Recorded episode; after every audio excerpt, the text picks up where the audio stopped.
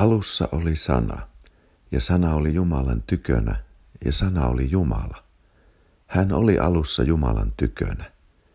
Ja sana tuli lihaksi ja asui meidän keskellämme, ja me katselimme hänen kirkkauttansa, sen kaltaista kirkkautta kuin ainokaisella pojallaan isältä, ja hän oli täynnä armoa ja totuutta.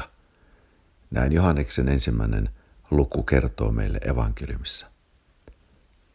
Jeesus tuli ihmiseksi keskellemme. Siis suoraan fyysiseen ja henkiseen elämään, jota koko ihmiskunta elää. Suoraan siihen elolliseen elämän todellisuuteen, jota jokainen elää. Tämän tähden ei tarvitse yrittää muuttaa itseään ja ympäristöään ensin ja vasta sitten ottaa vastaan Jeesus ja hänen ihmettekonsa. Ei, ei.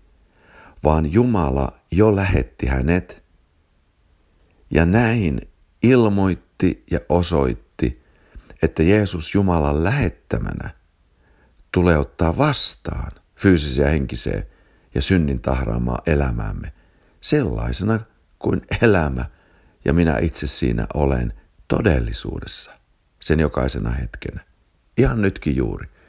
Siis mitään elämän todellisuutta ei tarvitse muuttaa voidakseen ottaa vastaan Jeesuksen. Jopa hengellisesti kuolleet ja ei uskovat voivat ottaa Jeesuksen vastaan elämänsä uskon kautta. Kaikki elämän rosoisuus keskellä sen hämmennystä, syntejä, kurjuutta, kirousta. Uskon kautta ei uskovatkin voi ottaa hänet vastaan elämäänsä. Ja Jeesus tulee. Jeesus tulee, sillä hän on jo tullut Jumalan lähettämänä. Hän on jo ehtinyt kuolla. Jumala on jo herättänyt hänet kuolleesta. Jumala on jo sovittanut syntimme Kristuksessa. Jeesus on jo Jumalan oikealla puolella taivaissa. Ja hän on jo luvannut lähettää pyhän hengen jokaiselle, joka uskoo. Ja Jeesus tulee henkensä kautta ihmisen sydämeen. Sillä Jumala on hänet lähettänyt.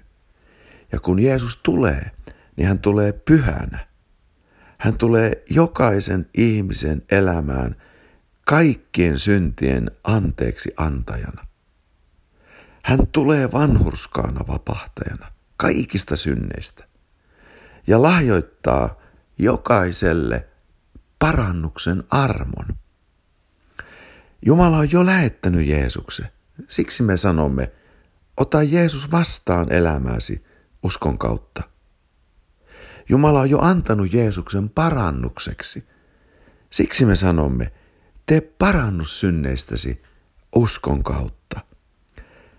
Ei elämän todellisuuksien tarvitse ensin muuttua, vaan ensin Jeesuksen tulla keskelle elämän todellisuuksia uskon kautta. Ja hän muuttaa sen elämän toisenlaiseksi. Ja miten hän sen tekee? Antamalla synnit anteeksi ja lahjoittamalla synnin tilalle pyhän henkensä. Jeesus Kristus nousi kuolleista ja elää ja hän istuu Jumalan oikealla puolella ja on valtias. Ja jokaisen, joka kääntyy hänen puoleensa, niin jokaisen sydämeen hän lahjoittaa pyhän hengen. Ja sitten alkaa tapahtua. Pyhä henki muuttaa ihmisen. Ihminen saa uuden elämä. Hän tulee hengellisesti eläväksi. Hän ei enää elä synnissä – eikä siksi vaella siinä, vaan nyt hän elää pyhässä hengessä ja vaeltaa siinä. Siksi elämä muuttuu. Se on siis Jumalan tekemä muutos Kristuksen kautta. Raamattu sanoo näin. Meillä on rauha Jumalan kanssa, meidän Herramme Jeesuksen Kristuksen kautta.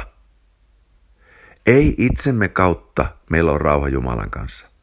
Ei omien itsestä kumpuavien tekojen kautta meillä ole rauha Jumalan kanssa. Ei, vaan sijaisen kautta. Meillä on rauha Jumalan kanssa meidän Herramme Jeesuksen Kristuksen kautta. Me saamme voiton joka ainoasta synnistä, joka ainoasta kurjasta asiasta Jeesuksen Kristuksen kautta.